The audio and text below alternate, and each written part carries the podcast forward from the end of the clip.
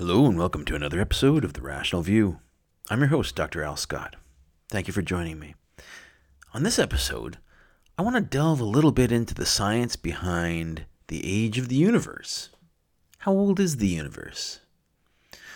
From the dawn of our species, the first sapient humans must have wondered how we got here. What put us on this earth? What was our history? And from that, many cosmologies emerged. And we talked about this with Dr. Janet Tulloch in the Big Bang Origin Story podcast. But we're in a very special place in history where we actually know the true answer, the physical answer as to how we got here, what the history is. For the first time in the history of our species, we know roughly how old the universe is. And you can look at my Observational Cosmology podcast if you want to get to the details. But in this podcast, I want to just go over a few independent lines of evidence that give you the story and how scientists know how old the universe is. Because just saying it's an age, it doesn't convince anybody. It doesn't.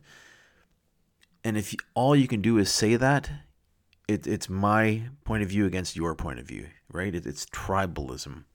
So I want to give you some background information and some tools that you can use when you're attacked by the Young Earth Creationists saying, nobody was there, you don't know what happened.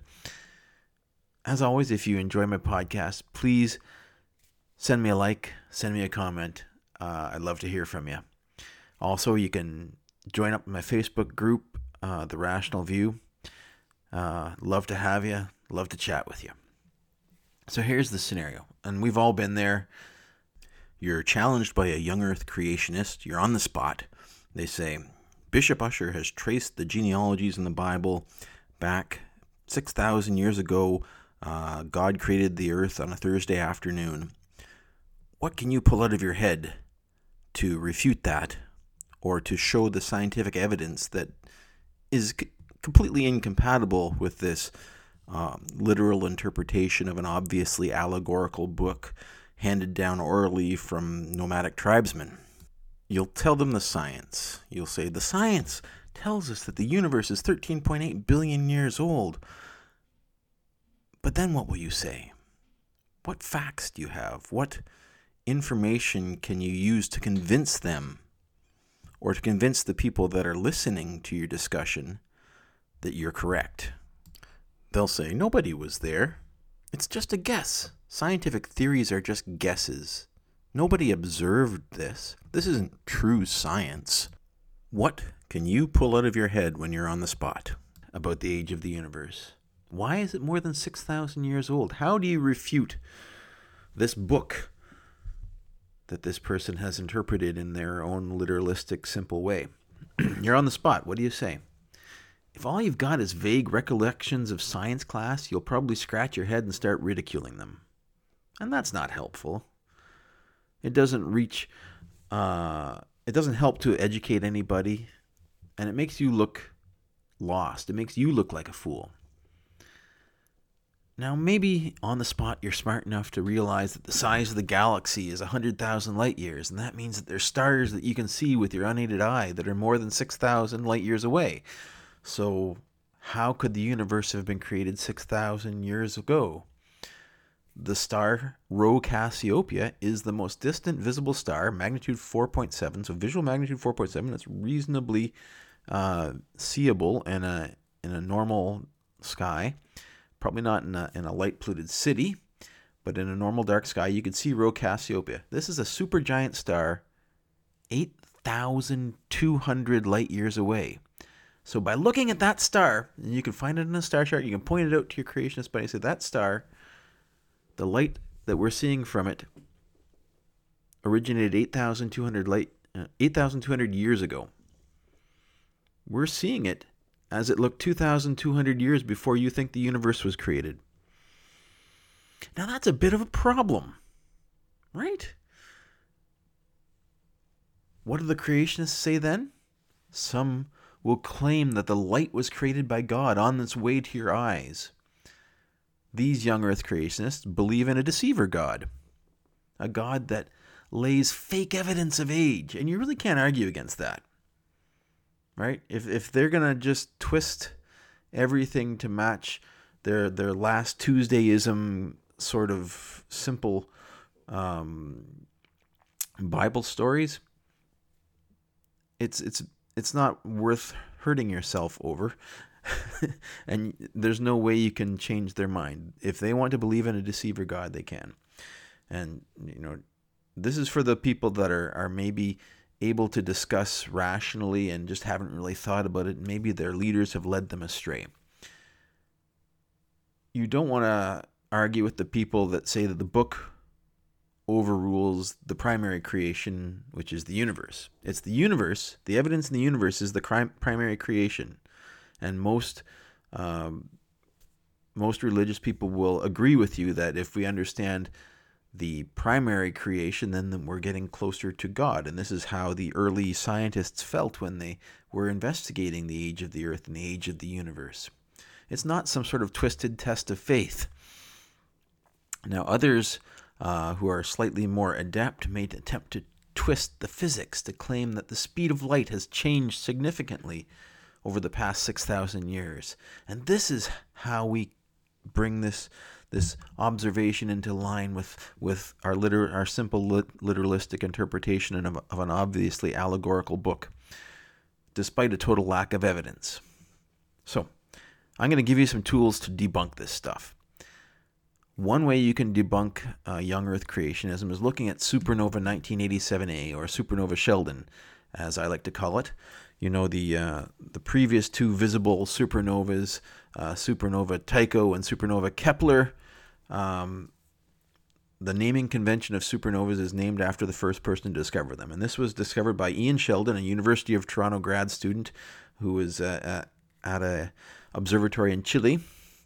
Now, the Americans call it Supernova 1987A because they don't want to name a Canadian as the discoverer of this. I'm just kidding. That's just a little jab.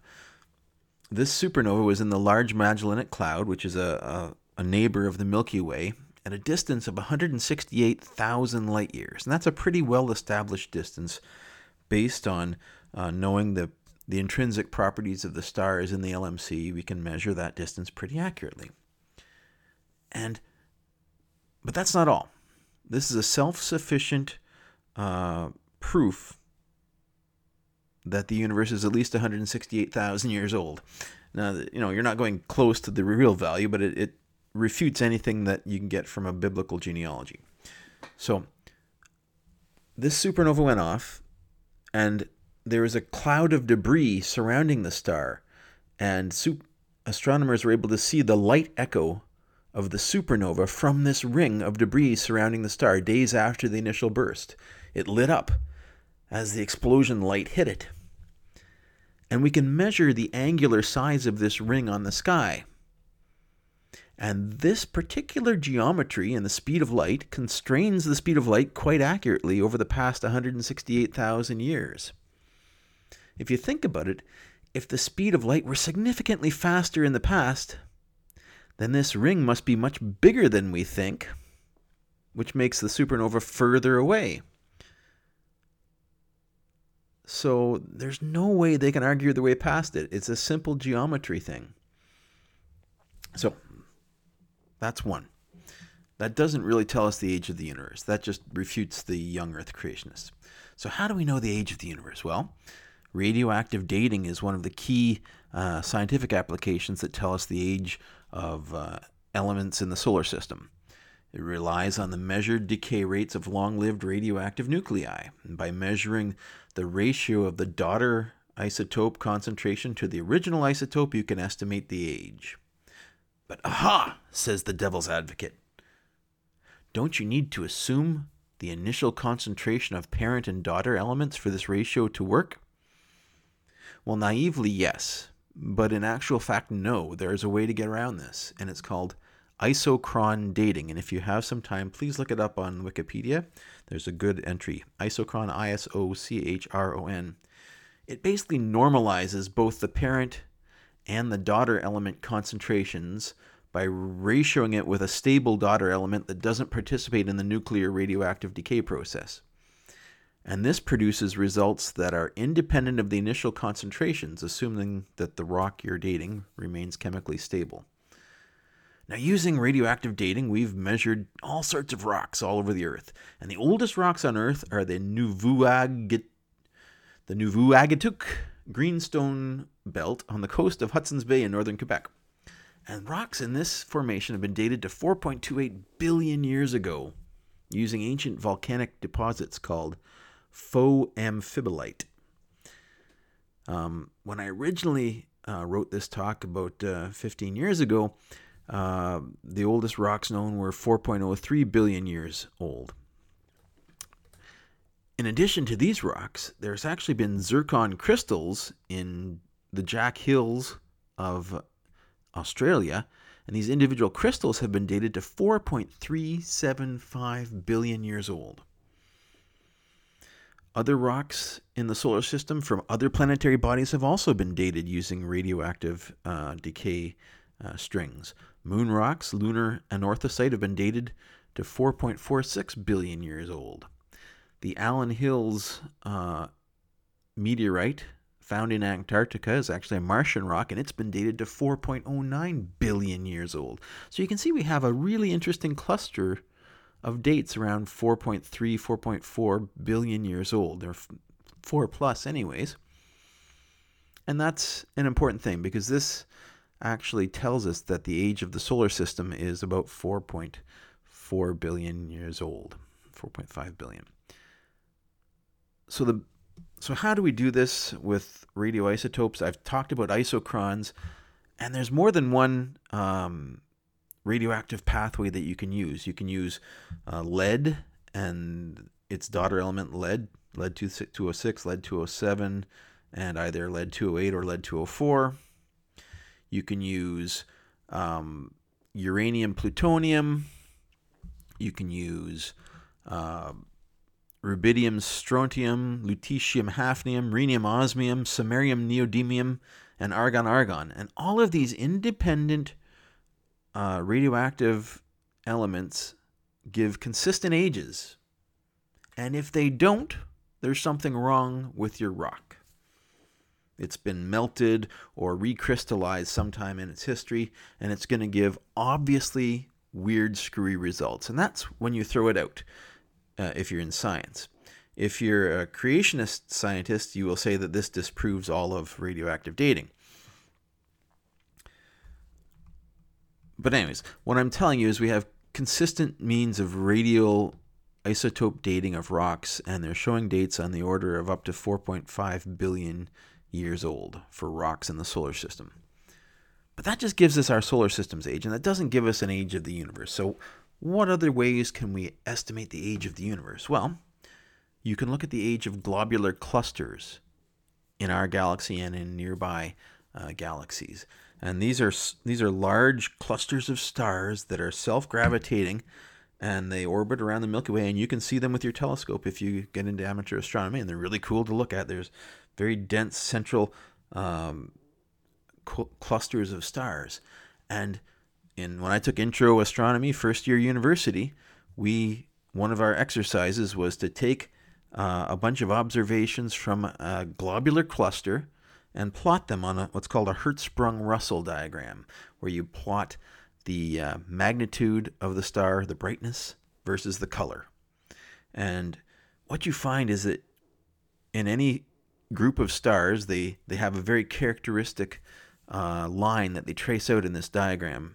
And it's called the main sequence of stars. So when stars are burning nuclear energy, they have a very log-linear relationship between luminosity and color.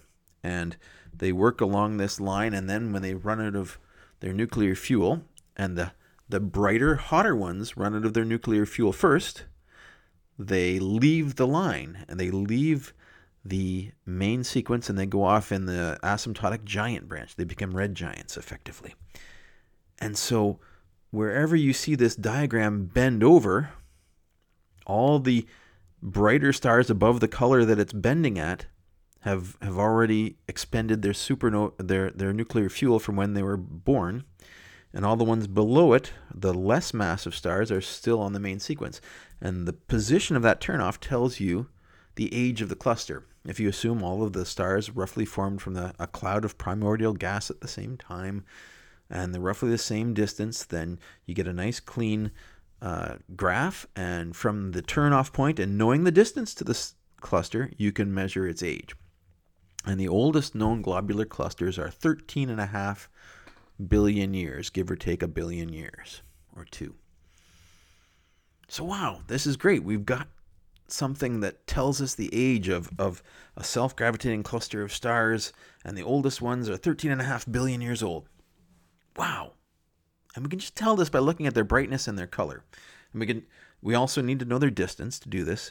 And the way we can do this is mainly through a special type of stars called RR Lyrae stars, which are pulsing stars, and their period of pulsing has been found to be directly proportional to their intrinsic brightness.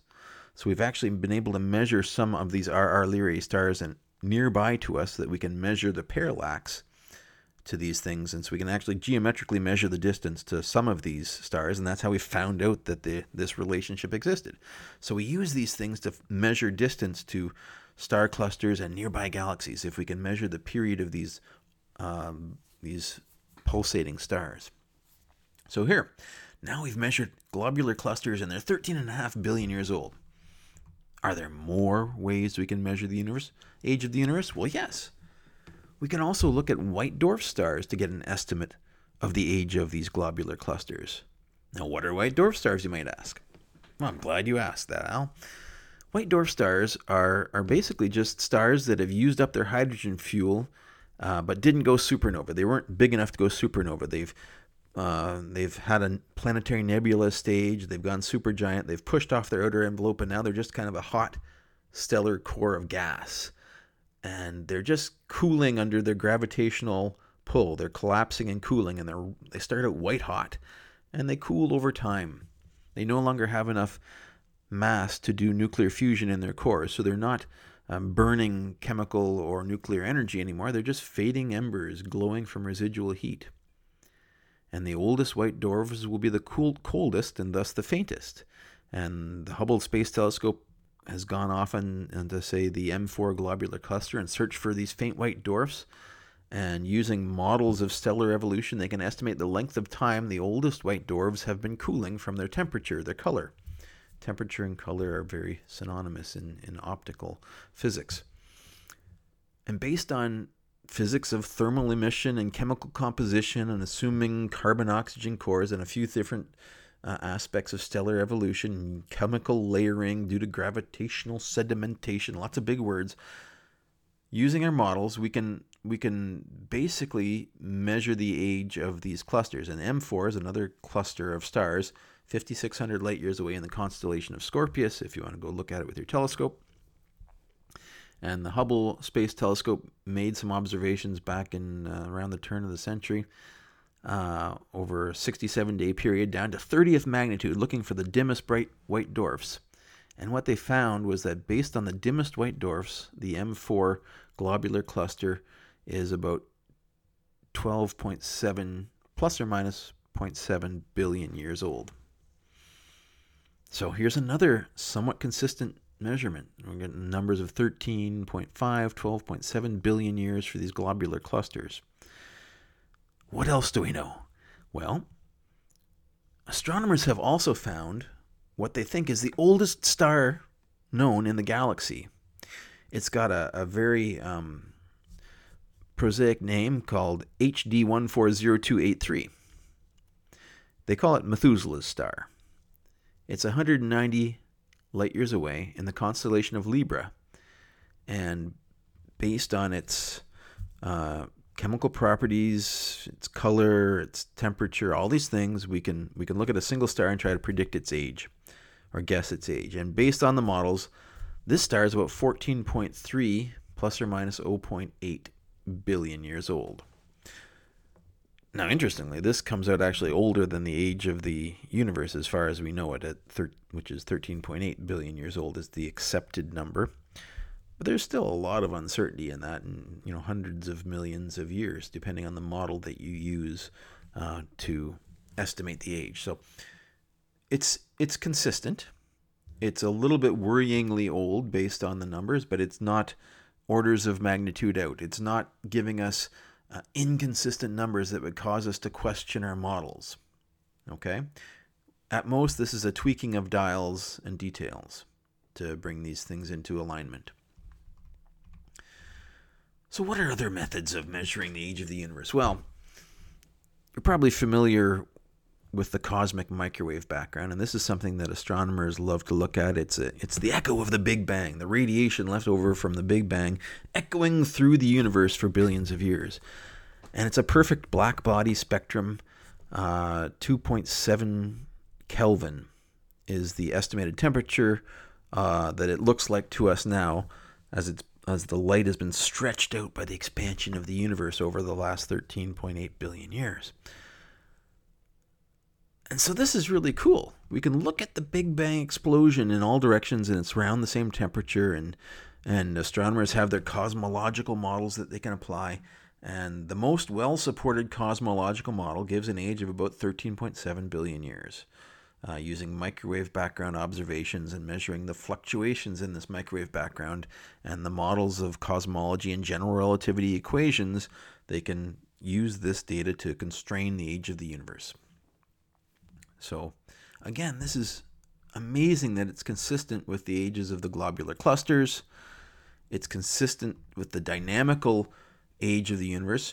We can look at different markers throughout the history of the universe. Looking back in time, looking farther off in the distance, you can look at supernovae over the history of the universe and measure their brightness versus their distance. And their distance is calculated based on their redshift. Redshift is how the light from the supernova has been stretched as it goes through the universe due to the expansion of space-time continuum. So we can actually measure plot points all the way back using these type 2 supernovae and calculate the Hubble constant. This is the reason the Hubble Space Telescope was named the Hubble Space Telescope, was it was going to measure the Hubble constant. And the Hubble constant is the accelerating expansion of the universe as you go further away. It's basically accepted as something like 67 kilometers per second per megaparsec. And a megaparsec is like 3 million light years. And using the Type 2 supernovae observations, which earned a Nobel Prize for looking at or for identifying the accelerating expansion of the universe over time, the age of the universe is 13.8 billion years. So we've got several independent methods that I've given you. They all give roughly consistent estimates of the age of the universe. I mean, these are all younger than the age of the universe, but they're all very consistent. And this gives scientists confidence that when they say the universe is 13.8 billion years old, they know what they're talking about. And what does this mean for how big the observable universe is? Naively, one might assume that the observable universe has a radius of 13.8 billion light years, right? Because light travels at the speed of light, and we know it's 13.8 billion years ago old. But it's not the real distance, because the space that's been traversed by the light from the cosmic microwave background, which is the furthest thing we can see, has been stretched due to the cosmic expansion since it was emitted. So the regions of the universe represented by that background radiation have been expanding away from us after they emitted the light. And the expansion of the space-time continuum is actually means these things have moved away from us at faster than the speed of light at the edges of our universe. And what they call the co-moving speed, assuming regions of equal age at rest versus the Hubble flow, the galaxy supergroups that represent the ripples that we can see in the cosmic microwave background are now at a distance of something like 46.5 billion light years away from us in both directions. If you integrate the accelerated expansion of the universe as we now expect it, as we now think it happens, so the universe itself is like over 90 billion years in diameter, the universe that we can see. And it's filled with galaxies, and it's filled with stars. And it's amazing. And I always get burnt up when you hear these people saying, but in science you have no real sense of wonder because you understand things. No. Science gives us so much of a grander sense of wonder, knowing the awesome grandness of this huge expanding universe with billions of galaxies, each with hundreds of billions of stars. It really puts you in your place, doesn't it? I hope you enjoyed this. I really loved talking to you about it. And stay tuned for next week. Thanks for listening to The Rational View.